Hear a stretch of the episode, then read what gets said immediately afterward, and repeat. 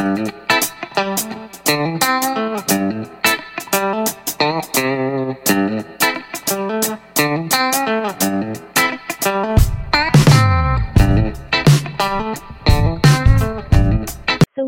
วัสดีค่ะพบกับปิงฟ้าวิลันดาพอดแคสต์โดยราชวดีนักเขียนนิยายยูริเจ้าของผลงานนิยายเล่มและอีบุ๊กในเว็บไซต์ p i n g f a v i l a n d a com และ mapmarket.com ที่จะมาชวนคุยชวนอ่านชวนคิดรวมถึงมาอ่านให้ฟังเพื่อความบันเทิงวันละนิดละหน่อย จะฟังก่อนนอน หรือฟังเป็นเพื่อนร่วมทางก็ตามสะดวกกันเลย แค่คุณรับฟังแล้วมีความสุขนั่นก็คือความสุขของเราเช่นกัน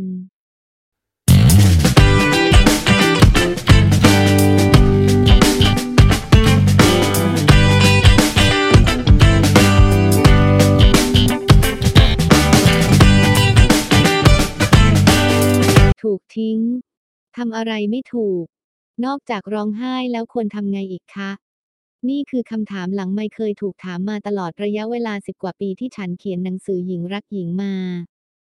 การเป็นนักเขียนสูงวัยทำให้ได้รับความไว้วางใจจากแฟนคลับที่จะมาระบายความอัดอั้นตันใจเรื่องปัญหาส่วนตัว และก็หนีไม่พ้นการถูกทิ้งคนถูกทิ้งทำอะไรไม่ถูกจึงมีคำถามว่านอกจากร้องไห้แล้วควรทำไงอีก นอกจากร้องไห้แล้วคนร้องอีกให้เยอะๆค่ะ เคยมีความหลังที่เศร้าโศกอะไรก็ขนมาร้องเสียทีเดียวให้หมด ถ้าหมดเรื่องความหลังแล้วก็เอาเรื่องในอนาคตมาร้องเผื่อไปด้วยเลย เรียกว่าไหนๆก็ร้องแล้วขอให้ถือว่ารอบนี้รอบเหมาก็แล้วกัน ร้องให้เต็มที่ไปเลยอย่าไปร้องน้อยน้อยนิดนิดๆกระปริบกระปรอย เพราะมันจะไม่สมศักดิ์ศรี และถ้าเต็มอิ่มแล้วก็ไปล้างหน้าล้างตาอาบน้ำสระผมแต่งตัวใหม่ เชิดหน้าออกไปหาข้าวหาปลากินให้อิ่มหนำสำราญ แล้วโยนความเศร้าทิ้งไปซะ อาจฟังดูง่ายดายทั้งที่ความจริงมันไม่ง่ายนัก แต่ก็ไม่ใช่ว่าจะทำไม่ได้นะคะ เพราะมนุษย์เป็นสิ่งมีชีวิตที่ประเสริฐ และน่าอัศจรรย์ตรงที่สามารถทำเรื่องยิ่งใหญ่เหลือเชื่อได้อย่างไม่น่าเชื่อ จริง ๆ นะ ดูอย่างปีรามิดกำแพงเมืองจีน หรือนครวัดนครธมนั่นไง หรือในอินเดียก็มีคนคนหนึ่งเจาะภูเขาทำถนนให้เด็กๆ มีทางไปโรงเรียนคนเจ็บไข้ได้ป่วยได้เดินทางไปหาหมอกันง่าย ๆ ไม่ต้องอ้อมภูเขากันต่อไปอะไรแบบนี้สรุปว่ามนุษย์ทำอะไรก็ได้ถ้าตั้งใจจะทำแต่พูดจริง ๆ การโยนทิ้งความเศร้านั้นไม่ว่ามันจะยากหรือง่าย แต่ทุกอย่างมันก็เปลี่ยนไปแล้ว และเราต้องยอมรับความจริงเสียที คุณจะทิ้งซะตั้งแต่วันนี้หรือจะอุ้มมันต่อไป ยังไงวันหนึ่งคุณก็ต้องทิ้งมันไปอยู่ดี ที่เราเจ็บอยู่ทุกวันนี้ก็เพราะเรายึดมั่นในสิ่งที่ผ่านไปแล้ว และสิ่งที่ผ่านไปแล้วคืออดีต ไม่มีใครเอาอดีตกลับคืนมาได้ และเชื่อสิว่าเราเองก็ไม่เก่งพอที่จะเอาอดีตกลับคืนมาได้หรอก เราจะจมอยู่กับอดีตไปทำไม ถ้าวันนี้เรายังไม่ลุกจากอดีตเราก็เหมือนคนที่นอนจมกองเลือดอยู่ปล่อยตัวเองให้จมต่อไปท้อแท้สิ้นหวัง ในโลกนี้มีใครได้ประโยชน์จากการท้อแท้สิ้นหวังของเราบ้างคำตอบคือไม่มี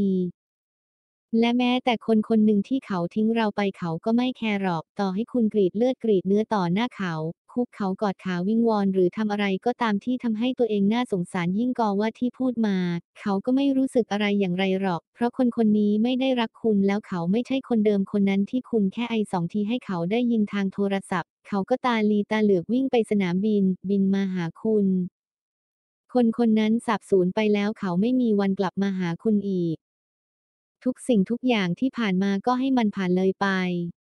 อภัยได้ก็อภัยนะคะ แต่ถ้าคุณอภัยไม่ได้ก็เฉยๆไปเถอะอย่าไปแช่งชักหักกระดูกเขาเลย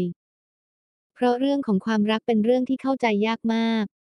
และเราไม่จำเป็นที่จะต้องพยายามทำความเข้าใจหรอกค่ะ เราแค่ยอมรับว่าจบคือจบและก้าวผ่านไปให้ได้ก็พอแล้ว การออกกำลังกายเป็นเรื่องที่ดีในการก้าวผ่านเรื่องแย่ๆนะคะ เมื่อเหงื่อออกสารแห่งความสุขจะหลั่งออกมาแทนที่ความทุกข์ในใจ มันไม่ได้ดีขึ้นในทันทีหรอกแต่มันก็ช่วยได้ การมองออกไปไกลๆอย่างน้อยขอให้คุณมองออกไปให้ไกลกว่า 2 เมตร จะช่วยให้คุณอยากร้องไห้น้อยลง เรื่องนี้ฉันได้มาจากคำสอนของพระทางรายการวิทยุแห่งหนึ่งเมื่อนานมาแล้วจำได้คร่าวๆประมาณว่าเมื่อมีความทุกข์ใจอย่ามองอะไรใกล้ๆให้มองออกไปไกลๆความทุกข์ใจจะคลายลง น่าแปลกมากที่มันได้ผลมันอาจจะเป็นเพราะว่าเราได้เห็นอะไรมากขึ้นกว่าการมองระยะใกล้ และนั่นทำให้ฉันคิดถึงคำว่าอยากออกไปนั่งโง่โง่ๆที่ริมทะเล ฉันก็ชอบทะเลนะ มองไปในทะเลโล่งๆไกลสุดหูสุดตาทำให้สบายใจ และความหงุดหงิดน้อยลง รู้สึกใกล้ชิดธรรมชาติ ชีวิตของคนทุกคนก็เหมือนกับคลื่นทะเล มันสาดเข้ามาแล้วก็ถอยออกไป ซัดเข้ามาแล้วก็ถอยออกไปอยู่เช่นนี้ชั่วนาตาปี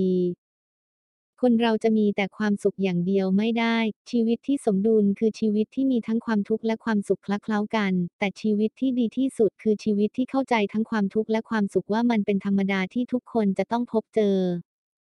ในโลกนี้แทบจะไม่มีใครเลยที่มีความรักโดยที่ไม่เคยอกหักมาก่อน เราเองก็เป็นแค่หนึ่งในจำนวนผู้คนที่อกหัก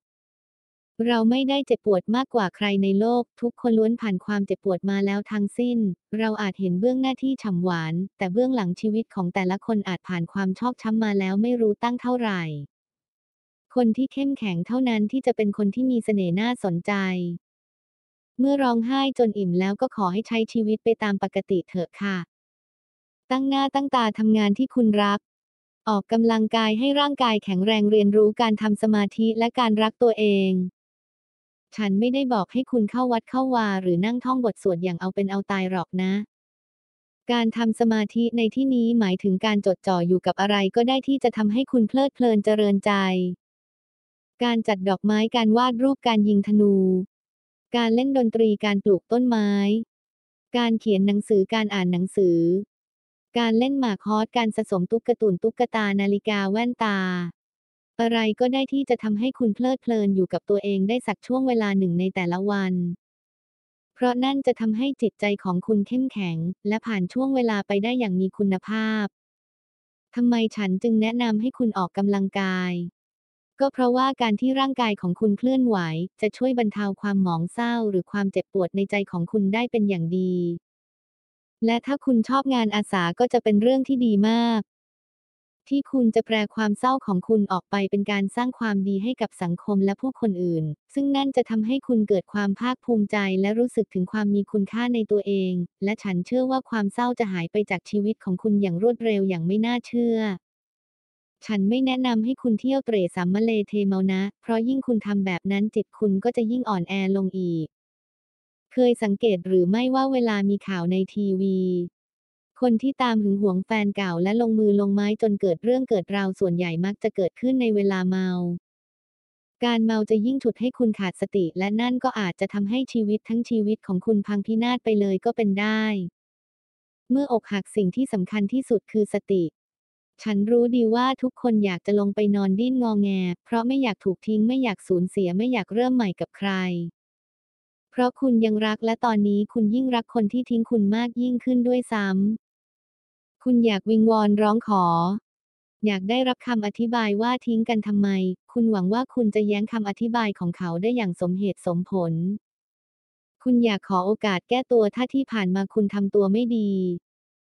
คุณอยากเรียกร้องความเห็นใจด้วยทุกวิถีทาง อยากโทรหาอยากได้ยินเสียงอยากเห็นหน้าหลายคนโทรแล้วโทรเล่าหลายคนขับรถผ่านหน้าบ้านครั้งแล้วครั้งเล่า หลายคนส่งของที่คิดเอาเองว่าจะกระตุ้นเตือนถึงความสัมพันธ์ในอดีต หรือแม้แต่หอบกุหลาบช่อใหญ่ไปหา หลายคนพร่ำรำพันถึงความหลังมากมายตั้งแต่เริ่มต้นคบกัน โดยเขียนลงในจดหมายสมุดบันทึกหรืออีเมลด้วยความยาวนับสิบนับร้อยหน้า ฉันอยากบอกความจริงกับคุณว่า ทุกสิ่งเหล่านี้นอกจากมันจะไม่มีความหมายอะไรแล้ว มันยังสร้างความรำคาญและอาจจะเลยเถิดไปจนถึงความเกลียดชังได้เลยนะ ยิ่งคุณทำแบบนั้นบ่อยครั้งเท่าไหร่ คุณย่อมรู้ดีและอดสูใจว่าคุณค่าของคุณลดน้อยลงเรื่อยๆ ยิ่งคุณพยายามดึงดันที่จะเหนี่ยวรั้งความสัมพันธ์นั้นไว้ ก็เท่ากับว่าคุณได้ผลักคนคนนั้นออกไปจากคุณ จนท้ายที่สุดทุกอย่างในความทรงจำของเขาที่มีต่อคุณจะกลายเป็นความเลวร้าย หรือความผิดพลาดครั้งใหญ่ในชีวิตของเขาแน่นอนว่าคุณเองก็คงไม่อยากให้ทุกสิ่งทุกอย่างไปถึงขีดนั้น ขีดที่ไม่สามารถจะมองหน้ากันต่อไปได้ แต่ถ้าคุณยังไม่หยุดหรือยังไม่สามารถหยุดยั้งตนเองไม่ให้ไปข้องเกี่ยวกับเขาคนนั้นได้ ฉันก็อยากแนะนำให้คุณปรึกษาจิตแพทย์ค่ะ ฉันไม่ได้บอกว่าคนที่ถูกทิ้งทุกคนจะต้องพึ่งจิตแพทย์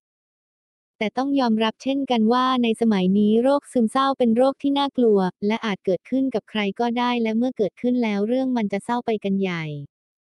อะไรป้องกันได้ก็ควรจะป้องกันไว้ก่อน สมัยนี้หรือสมัยไหนการพบจิตแพทย์ไม่ใช่เรื่องน่าอาย ใครๆก็สามารถจะเดินเข้าไปพบจิตแพทย์ได้ แค่มีอาการนอนไม่หลับต่อเนื่อง เครียดเรื่องหมาตาย หมดไฟในการทำงาน